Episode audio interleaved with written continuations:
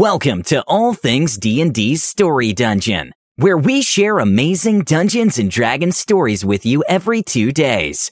Now heading inside the dungeon, we have How the Dumb Barbarian Accidentally Created the Perfect Villain. Hi everyone, All Things D&D is back with another story. Sometimes your players do all the work, creating the perfect villain for themselves. Find out how these slash happy players make a grievous mistake that they will pay for in the end. Some background for this story. I was the DM for a group of 6, and only 2 of the players had ever played D&D before.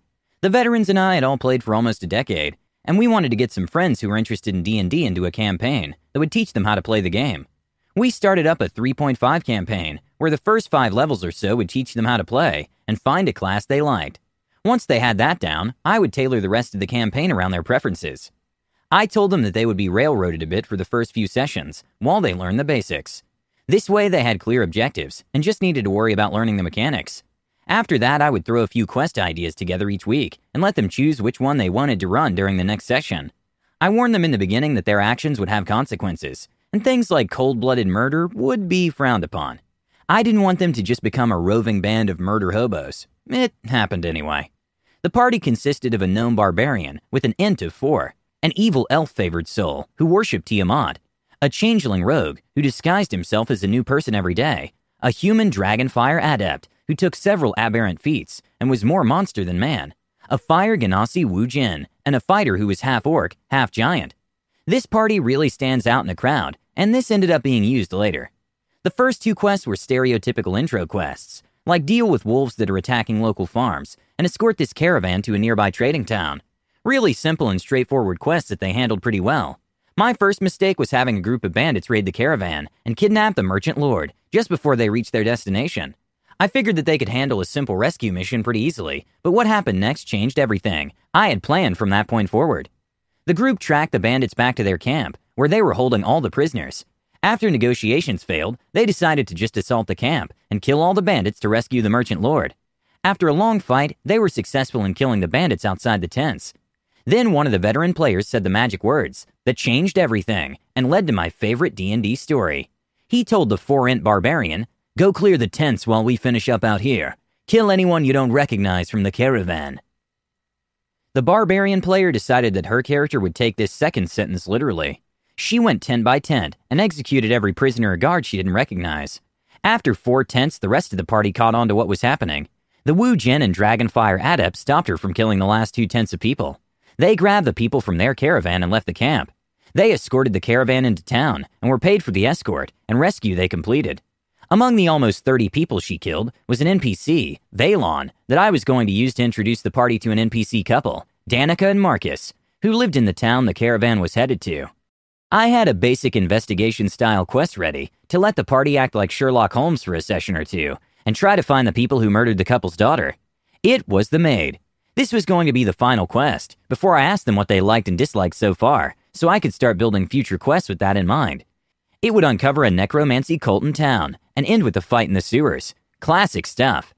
After the quest, I figured the couple would never show up again, but I wanted to have the groundwork for possible allies set up in advance just in case. For context, I decided to use stats from two retired characters I had created years ago. I did this so I knew what they could reasonably be able to help the party with, if the party turned to them in the future for assistance.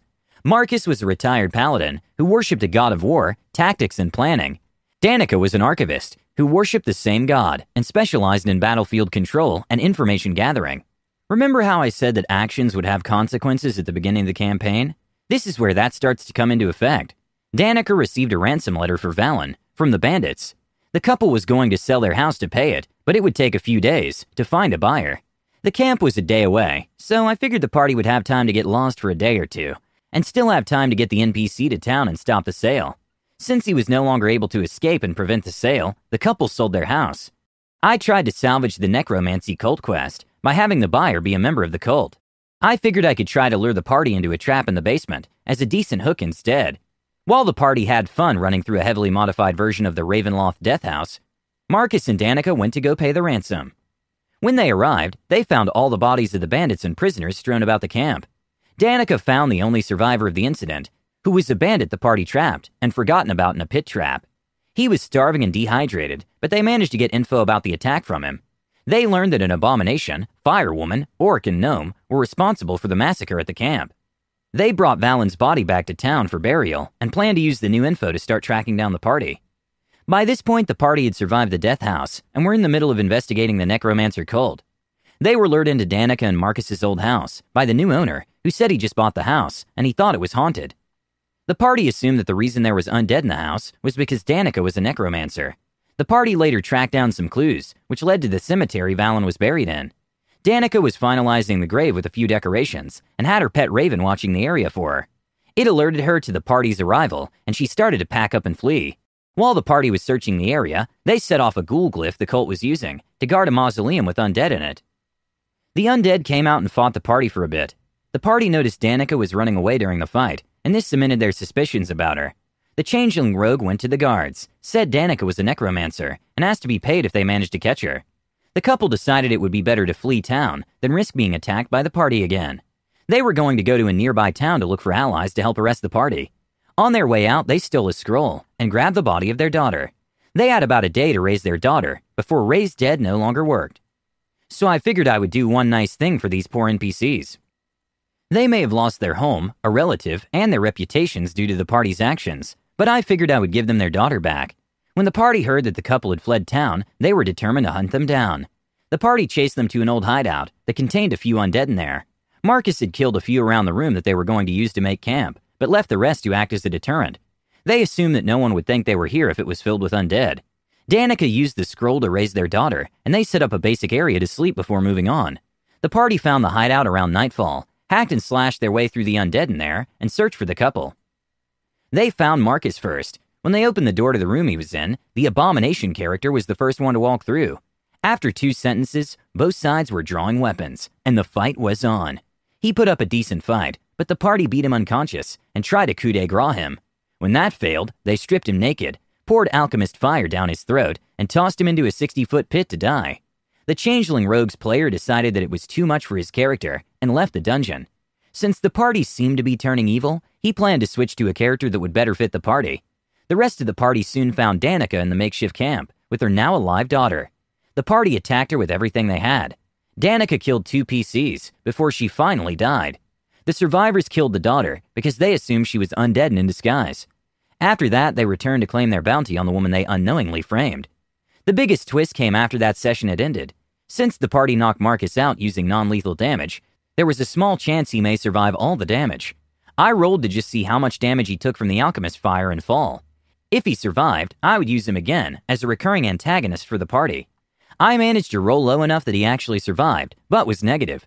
I rolled to see if he would stabilize at the bottom of the pit, and he did. I don't know why the dice gods wanted him to live, but he did. I decided to have him spend the rest of the campaign gathering allies and hunting the party in the background. He may have started off the campaign as a lawful good paladin, but he ended as a lawful evil blackguard lich, trying to save the world from the murder hobos.